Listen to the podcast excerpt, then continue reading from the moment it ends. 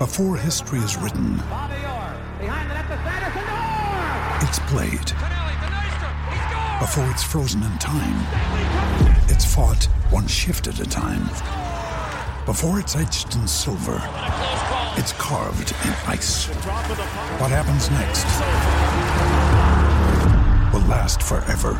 The Stanley Cup Final on ABC and ESPN Plus begins Saturday. When you need mealtime inspiration, it's worth shopping Kroger, where you'll find over 30,000 mouthwatering choices that excite your inner foodie. And no matter what tasty choice you make, you'll enjoy our everyday low prices, plus extra ways to save, like digital coupons worth over $600 each week. You can also save up to $1 off per gallon at the pump with fuel points. More savings and more inspiring flavors make shopping Kroger worth it every time. Kroger, fresh for everyone. Fuel restrictions apply.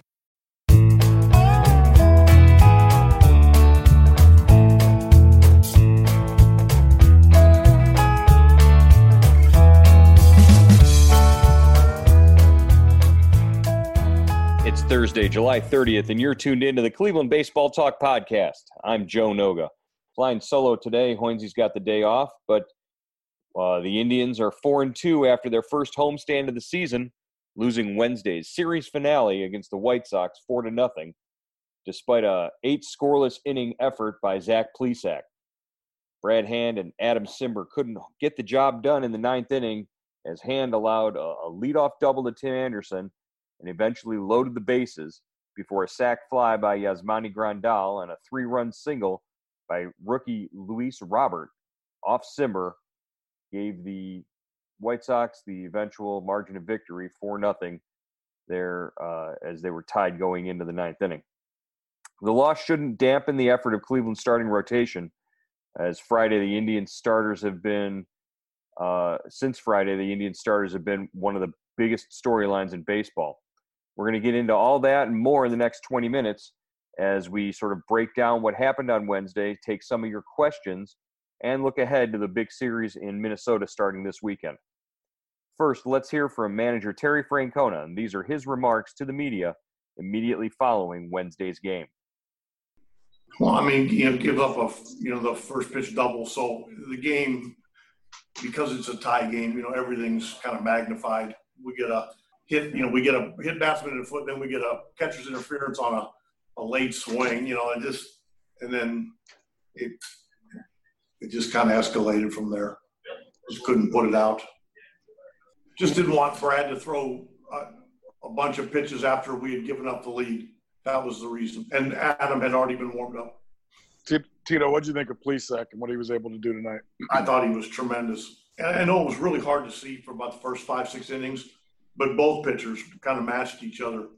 And Plesac, he pounded the strike zone, he changed speeds, he was efficient, he, he was tremendous. So was their guy. Tito, Tito, was he changing speeds more than usual, or was that the usual blend with him? Um, I, I, don't know the percentage. I thought he threw really good off-speed pitches. I mean, the ones he threw his change-ups and break a ball, they were quality. I agree with that. Tito, with Hand, is there any concern about just his mile per hour, or you think the velocity will come as, as you guys go right now? Well, yesterday, I mean, when he pitched yesterday, he was 92, 93. That gun up there is not, it's whatever is registering, it's about a tick or two slow. So, I mean, it's, it, that part's coming. It just, that's not the end all be all. You know, you're looking for life or for, for get to get some swing and miss or some, you know, just there's so much trust in him as a competitor that we just sometimes you gotta you gotta be patient even when it's not easy. Okay, that was Terry Francona on Zach Plesac and what went wrong with Brad Hand there in the ninth inning. Uh, including Wednesday's start by Plesac, Cleveland's first st- six starters have all pitched at least six innings while allowing two runs or fewer to start the season.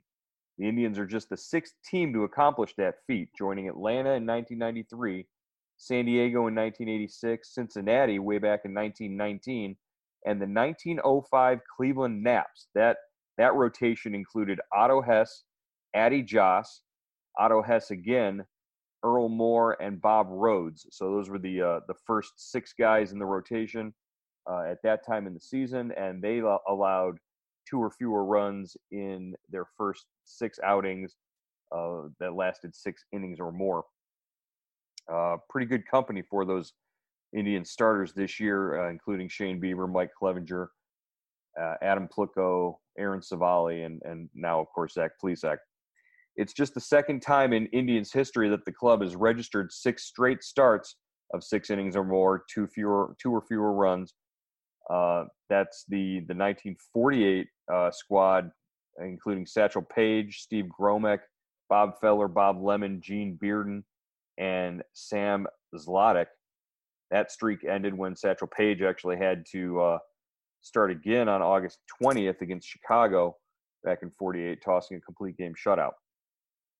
So the Indians have recorded 72 strikeouts through these first six games, the most by an Indians Indians pitching staff all time in in that first six game stretch, and that's more than the 1966 team's 67 punch outs through the first six games of the year. Here's what Zach Plesac had to say about his outing and about uh, you know pitching as part of this rotation and what it means to him. I felt like I just had a good game plan of what I was trying to do with each pitch. You know, where I wanted to miss, where I was trying to execute, where the out was. Um, I think me and Bo really had a good game plan put together before the game. We were on the same page. I think I only shook a few times, and um, yeah, it was a lot of fun to pitch tonight. the sixth inning, give up the leadoff double to Engel, and you got the top of their order coming up. Just what went through your mind, and what got you through that inning the way you got through it. Uh, I was just really trying to attack. Uh, I didn't want to try and nitpick too much with pitches. You know, as the top of the lineup was coming back coming back around. So when that happened, I knew I had to lock back in and and you know face up with their their heart of the lineup. So really, just you know bring that focus back to executing good pitches and keeping the ball down in the zone. When you start a game at six o'clock at this ballpark, knowing with the sun is out and the shadow the shadows, does that play in anything in your game plan, or do you not even worry about the shadows or anything else? No, I really don't. Uh, I'm really just making sure I'm not sweating through my jersey too much before the game. Uh, but other than that, I mean, when you're out there, you know, I don't really notice anything um, just besides the catcher and just go to work. Is that how much you are you guys as starters just kind of feeding off of each other? It's been one really good performance after next to start the season. Yeah, that's exactly what we're doing. I mean, I I think we're just really having a healthy competitive rotation and this group of guys really put the work in, you know, and they really are smart about what they're doing and what they want to do when, when it's their turn to take the mound. And each time I watch all my boys throw days before me, it hypes me up and it gets me ready to pitch when I'm ready. So um, really, it's just I get super excited watching them throw. Look to learn off those guys. We all, you know, team up and work together to make each other better, and it's just really a fun group. Zach, how frustrating is that to, to pitch so, as well as you did, and and and the team loses and you don't get a decision? I mean, you know, at the end of the day, it's control you can control. You know, I think we were up there, we were fighting. You know, we had a chance at the end, and you know, I was just really focused on doing my part and putting us in position to to be in a ball game. You know, let let those guys do what they do. Um, so really, it was you know me just doing my part, and you know, it was a team game um, be putting in the same effort next time, no matter what the scores. Were you throwing more off-speed uh, stuff tonight than you usually do, or I mean, compared to last year? I think compared to last year, yeah. Um, as of what I'm used to, I think as of late, I've really been working on those pitches um, just through even spring training and you know through the quarantine. So I have a lot of confidence built up in them. I have a really good idea what, with what I want to do with them, and um, compared to last year, I think they've definitely sharpened up more, and I have a better feel for each pitch. Okay, as pleased as Francona should be about this pitching rotation and the starters, there are two areas that uh, should be a pretty significant concern right now. The back end of the bullpen has been shaky at best, and the offense really hasn't produced the kind of numbers that Francona had hoped for through the first six games. First, let's take a look at the bullpen. Brad Hand He's pitched in three games and he's given up runs in each of his last two appearances. His fastball really doesn't seem to have that sort of life that Francona talks about all, all the time, uh, that, that zip to it. Uh, he was sitting about 92, 93 on Tuesday in the first game of the doubleheader. Uh, teams are just sitting on his slider right now, and Hand had talked in summer camp about developing and working on a curveball in order to give hitters uh, something else to think about while they're in the box. But right now isn't exactly the best time to be tinkering with something like uh, an, an extra pitch, a changeup, or a curveball. So here's what Brad Hand had to say after Wednesday's outing and, and what went wrong. Brad, just can you go through that ninth inning and just where things kind of went left for you? Yeah, I mean, obviously it was the leadoff double, um, and then I kind of got myself in that that old trouble with the walk, and then to hit my pitch uh, with nobody out. I mean, um, trying to get the strikeout there with the sac fly, and then um, kind of fell apart right there. You've been doing this a long time. Was is there a difference between pitching with in a safe situation and coming in with with a tie score, scoreless game? No, I mean it's no different. Every time you're going out there, you're trying to put up a zero. Um, you know, regardless of the score, if you're pitching in a ten-run ball game, you're still trying to put up a zero. Um, you know, obviously, right there, trying to keep the game zero-zero, give us a chance to win it in the bottom of the ninth. Right, with the the awkward ramp-up period and summer camp, and just how this season has played out, is it difficult for relievers to kind of find their rhythm early in the season, just because it's so atypical from what you guys are used to and you know you're only working one inning. It's not like you're a starter and you have chances to you know figure things out as you go. I mean i wouldn't say it's necessarily different. I mean obviously starting the season in uh, late july i mean that's what everybody was working with uh, during the quarantine or whatever. We were all working hard to you know be ready for for this because we knew the time was going to come. So i mean i think we did a good job as a pitching staff all around of everybody being ready. Um, you know, we knew the circumstances were going to be different throughout the course of, the course of this year. Um, you know, it's just something we're going to have to deal with. Do you feel like your stuff is where it would be? Can you compare this to like April or compare this? You know what I mean? Like, is it like it is on the spring training, or where is it at for you right now? I mean, it's tough to tell, obviously, because it is July. Um, you know, but I feel I'm in good as as as I would if we were just leaving spring training. So, um, you know, I did was ready to go uh, coming into this summer camp and the season. So, I feel like my stuff's ready. I mean, obviously today, uh, I, I only gave up the one hit. I kind of put myself in that jam. It's not like I was getting hit around. It just, you know, some things happened and um, you know put myself in that own jam. Hey, Brett, I know you're part of that bullpen and you're, you know, you're concerned about your own performance and such, but what can you say about this starting group and, and this run that, that, that the Indians have been on to start the season? Yeah, I mean, it just says a lot about what everybody did when they went home during the, you know, layoff that we had. Um, you know, for our guys to be able to, like Zach today, being able to um, go eight innings in his in his first outing of the year, like that's unheard of. Like even if we were to be starting in April, uh, you probably wouldn't see many starters going eight innings. So it just goes to show like the work that you know he put in during that time to be able to you know prepare and to be able to go eight innings his first start, even though it is July. As far as the offense goes, we're we're looking at Jose Ramirez and and really not much else. Francisco Lindor and Carlos Santana are are off to slow starts, and Franmil Reyes has been a big question mark. You know he'll he'll hit every now and then, but uh, he's not the same guy who was showing up hitting tape measure shots in spring training back in Arizona after that four month layoff where he really didn't get to see a lot of live pitching when he went back to the Dominican Republic. Uh, kind of like what you've seen with Cesar Hernandez in the leadoff spot, but the whole reason for moving Francisco Lindor down was to give him uh, an opportunity to drive in more runs, and that's really not happening right now. Uh, Francona is notorious for sticking with his veteran guys as long as he possibly can. So we'll see how that works out uh, in a 60 game season. And you're going to hear this so much how much, you know, wins are worth what 2.5 or 2.7 wins as opposed to what they what it feels like when you you win a game in a 162 game season. Uh, and and really, you know, there, there's going to be a sense of urgency to shake up the lineup at some point if these Indians don't start hitting. And they're they're heading into a series this weekend where offense is, is going to be necessary against a, a, a Minnesota club that that can hit the ball out of the ballpark one through nine. All right, let's jump into some questions from our listeners. The exclusive way to get your questions read on our podcast is via subtext. You can subscribe to subtext for $3.99 a month at cleveland.com slash subtext. Just uh, scroll down to the Indians ta- uh, tab where you see Hoinsey space, and you can uh, click on that and get, you know, get subscribed and, and, get text messages and have conversations with both myself and Hoinsey via subtext.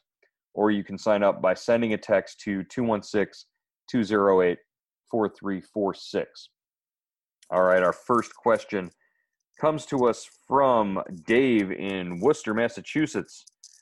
Uh, Dave actually watched the game last night. Uh, he saw, and and these are his words, not mine. Uh, as I watched the horrendous Brad Hand implode again, I must ask: Will Tito finally realize that in the 2020 sprint he cannot allow guys like Hand and his other obsession, Adam Cimber, to ever pitch in leverage situations?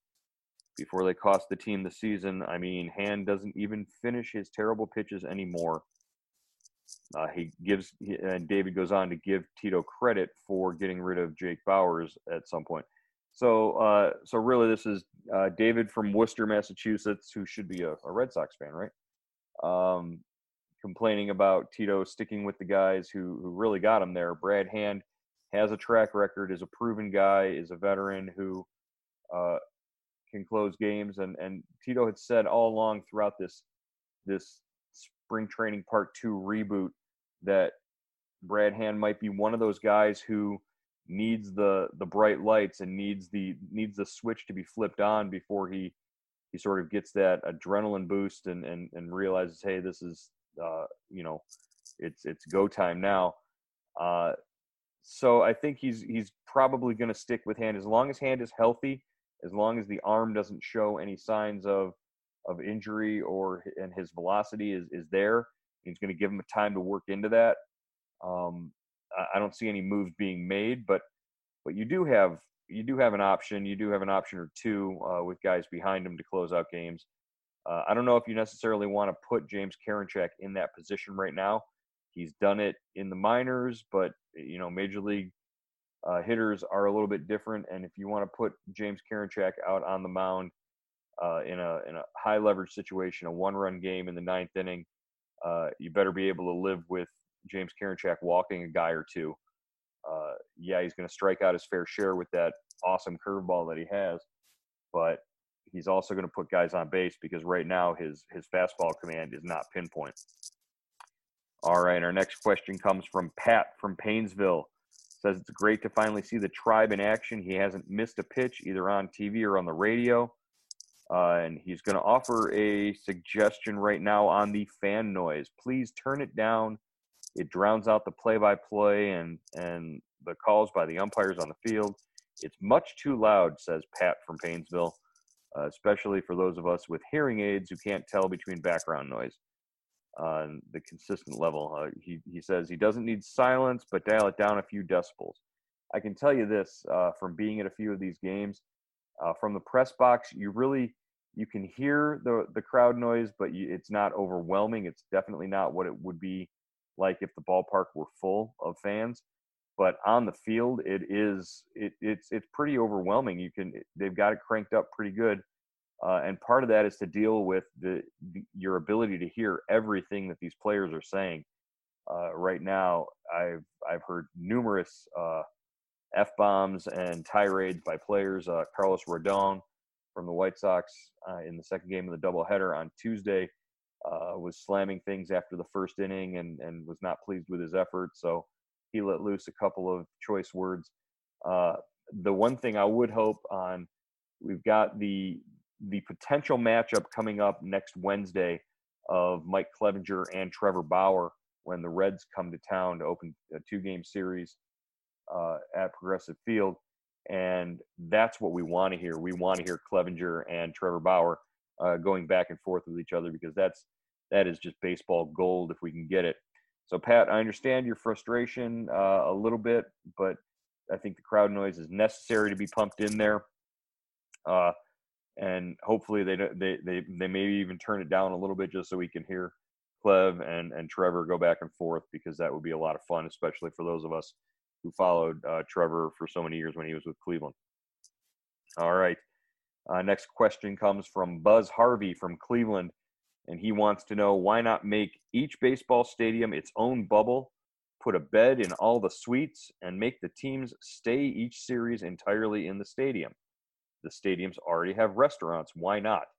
So Buzz Harvey trying to think outside the box and protect the players, I guess, uh, after the the Marlins uh, maybe sort of violated their bubble uh, over the weekend, and that's why we have this situation now with 14 players testing positive for uh, coronavirus and COVID 19.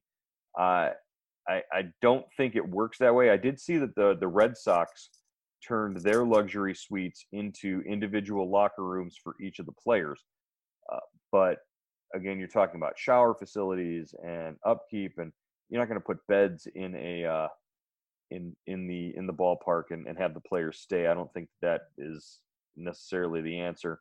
Uh, these guys have to be able to go home and see their families, uh, and that's you know part of what uh, the the agreement between the Players Association and the league was that you know they would be able to see their families. They wouldn't have to go to Arizona or go to uh, Florida or Texas as was originally discussed. If you think about that, or, you know, months ago we were talking about and contemplating whether a bubble system would work like the NBA has, and we were going to put a bubble in Florida. Or the way things are going right now, Florida is the last place that anybody would would want to be uh, with this coronavirus uh, spiking right now. Uh, good effort there, Buzz, trying to to think outside the box, but I, I don't think a bubble in each stadium would be uh, ideal for the players for a, for a number of reasons. But uh, you know, who knows? Uh, maybe Eh, eh, heck, you've got Toronto's got a hotel right there. I guess the but he, the Blue Jays aren't even allowed in Canada, so um, that that probably won't work. Uh, all right. Last question comes from Jim from Cleveland, and Jim says he really likes the cardboard cutouts of the fans in the stands and the piped-in crowd noise and all the Indians, uh, you know, getting back back to action he he wants us to make a suggestion to Sandy Alomar, and that is the next time he grabs a foul ball at first base, that he tosses it into the stands to one of the cardboard cutout fans. He thinks it would get a good laugh and might even make it onto Sports Center. Well, I guess that's the goal, isn't it, to be on Sports Center all the time? Uh, yeah, Jim, I I think it'll make a great moment. However, the the one problem is the uh, the stands are now surrounded by uh, netting from foul pole to foul pole uh, as a as a protection for the fans that would have been in the stands in 2020 had the coronavirus not hit. Uh, now Sandy Alomar would have to throw a ball over the net to a fan, uh, and if he's trying to hit one of those cardboard cutouts, uh, yeah, it, it, probably wouldn't work. I, I did find it interesting. They don't have ball boys on the field now for foul balls down the line. So every time a ball gets hit foul down the left field or right field line, the stadium attendant who is sitting in the photo bay has to jump out, run down the line, get the ball, and then jump back into the stands in uh, by the gap at the end of the uh, the netting by, by, the foul pole at the end of the, the, field. So it actually has led to some some minor, not real uh, delays, but they have to wait for the next pitch before that that stadium worker gets off the field. It's not they don't have ball boys sitting on stools down the foul line like they usually do. So uh, that's a change. Uh, the netting is, has caused you know a, a little bit of adjustment there, but uh, again, and and I don't even know if uh, if Sandy is allowed to even field those ground balls anymore, but per the the MLB regulations, uh, you know they want the fewest people possible touching uh, each ball fair or foul. So uh, I do know that each each set of balls that are used has to get quarantined for five days after each use. So that's a, another interesting thing. Uh, you know, the, the game balls that get put aside and get recycled into batting practice balls, those have to go into quarantine for five days at least before they can get used. Uh, I'd heard somewhere that they would normally use uh, 12 dozen balls in a game, and now they they're using up to 24 to 25, you know, dozen baseballs per game, which should make the folks at Rawlings pretty happy. All right, guys, that will just about wrap it up for this edition of the Cleveland Baseball Talk podcast. Uh, we will be back with you again talking with Hoynesy after uh, Thursday's series opener in in Minnesota, and we'll uh, we'll talk to you again here on the Cleveland Baseball Talk podcast.